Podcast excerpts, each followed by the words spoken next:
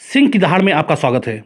दोस्तों, यह भविष्यवाणी नहीं, जो चल रहा है, उसका दूर से नज़र आ रहा अनुमान है। नीतीश कुमार बिहार में एक बार फिर जनादेश से अलग राह ले सकते हैं। उन्हें 2015 में राष्ट्रीय जनता दल के साथ जनादेश मिला था। तब नीतीश सहयोगी दलों के दबाव से असहज थे और 2017 में अलग होकर भाजपा की तरफ़ आ गए थे। ठीक उसी तरह इस साल भाजपा के साथ सरकार बनाने के बाद से भी वो असहज हैं। हर दिन, हर पल। बिहार में जो पर्दे के पीछे था, वह अरुणाचल प्रदेश में भाजपा के किए धरे ने सामने ला दिया। अरुणाचल में जनता दल के छह विधायक भाजपा में आ गए। महागठबंधन को बिना कुछ किए ही मौका मिल गया। उसने नीतीश निश्चय को भांपते हुए मरहम वाली बोली, बोलनी शुरू कर दी। मतलब पिछली बार जो रातों रात हुआ, वह इस बार दिन दहाड़े भी हो जाए, यह मुमकिन है। यानी सत्ता पलट। बस, इस बार सत्ता बदली तो नीतीश कुमार मुख्यमंत्री नहीं होंगे, ये पक्का है। फ़िलहाल अंदर कुछ भी ठीक नहीं, पाँच कारणों से समझिए। बिहार में एनडीए सरकार अस्थिर है। बेशक भाजपा वाले इसे स्थिर बता रहे हैं, लेकिन जनता दल यूनाइटेड के नेता सीधे तौर पर यह मान नहीं रहे। अरुणाचल प्रदेश में भाजपा के रवैये को इसका कारण बताया जा रहा है। यह इकलौता कारण नहीं है, इसकी पाँच कारण और भी हैं। पहला अरुणाचल में धोखा। अरुणाचल प्रदेश में नीतीश की पार्टी भाजपा सरकार के साथ थी।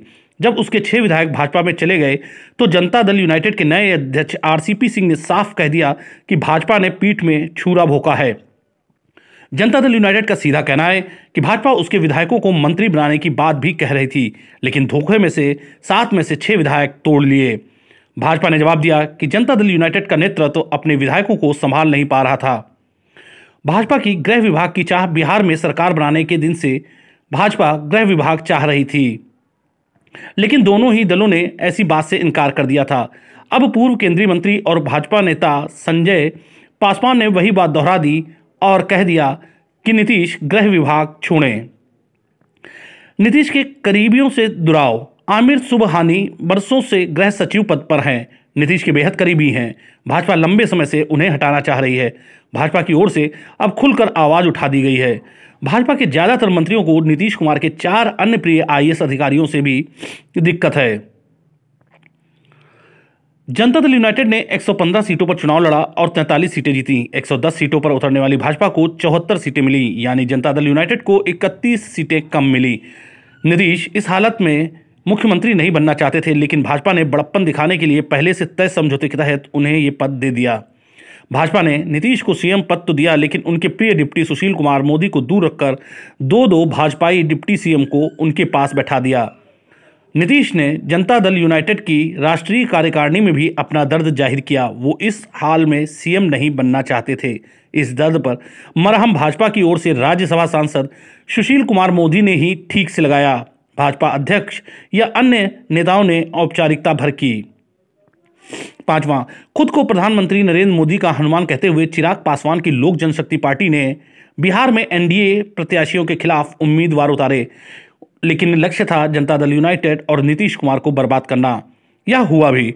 चिराग की पार्टी भले ही एक सीट जीती, लेकिन उसने जनता दल यूनाइटेड के सात मंत्रियों समेत उनतालीस प्रत्याशियों को हराने में अहम भूमिका निभाई। नीतीश कुमार भाजपा से लगातार यह उम्मीद लगाए रहे कि वह लोक जनशक्ति पार्टी को कुछ सबक सिखाएगी, लेकिन ऐसा कुछ नहीं हुआ। लोक जनशक्ति पार्टी का इलाज नहीं करने से नीतीश की नाराज़गी स्वाभाविक है। नीतीश ने आरपीएन सिंह को जनता दल यूनाइटेड का राष्ट्रीय अध्यक्ष बनाने का फैसला कर लिया था। 27 दिसंबर को नीतीश ने खुद राष्ट्रीय कार्यकारिणी के सामने ये प्रस्ताव रखकर मोहर लगा दी। साथ ही दो तरह का अफसोस भी ज़ाहिर किया। पहला, पार्टी के बुरे प्रदर्शन के कारण वे मुख्यमंत्री नहीं बनना चाहते थे। अब भी भाजपा चाहे तो किसी को सीएम बना ले। दूसरा, अरुणाचल में भाजपा ने जनता दल यूनाइटेड विधायकों को तोड़कर अच्छा नहीं किया। नीतीश ने दो योजनाएँ भी सामने रखी। पहली, राष्ट्रीय अध्यक्ष सिंह ही अब भाजपा से तालमेल का काम करेंगे और दूसरी, नीतीश खुद देश में पार्टी को मज़बूत करेंगे ताकि कोई छूरा ना भोंक सके। अब आगे की तस्वीर कुछ इस तरह बनती दिख रही है। आरसीपी सिंह सीएम बन सकते हैं, मोदी के सामने नीतीश चुनौती पेश कर सकते हैं। हो सकता है कि किसी दिन नीतीश कुमार अचानक सीएम पद छोड़ें और जनता दल यूनाइटेड अध्यक्ष सिंह का नाम आगे कर दें। ऐसे में जनता दल यूनाइटेड महागठबंधन में शामिल होगा, लेकिन नीतीश कुमार का चेहरा गायब होगा। भाजपा उन्हें धोखेबाज नहीं कह सकेगी। वह बिहार की ओर से आँखें मूंद कर देश में जनता दल यूनाइटेड को आगे बढ़ाने निकल पड़ेंगे। एक समय सुशील कुमार मोदी के मुँह से पीएम मटेरियल कहे जा चुके नीतीश कुमार प्रधानमंत्री नरेंद्र मोदी के सामने चुनौती के रूप में खड़े होने की तैयारी करेंगे। महागठबंधन की ओर से इसका आधा अधूरा प्रस्ताव भी आ गया है। आधा अधूरा इसलिए क्योंकि राष्ट्रीय जनता दल ने तेजस्वी को सीएम बनाने पर नीतीश को पीएम प्रोजेक्ट करने का ऑफ़र दिया है। हालाँकि इस ऑफ़र को जनता दल यूनाइटेड के प्रदेश अध्यक्ष वरिष्ठ नारायण सिंह ने हताशा में दिया गया बयान करार दिया है। सीएम भाजपाई और सरकार की चाबी जनता दल यूनाइटेड को देकर देश देखने निकले, हो सकता है कि नीतीश कुमार अचानक किसी दिन भाजपा को अपना मुख्यमंत्री देने के लिए कह दें।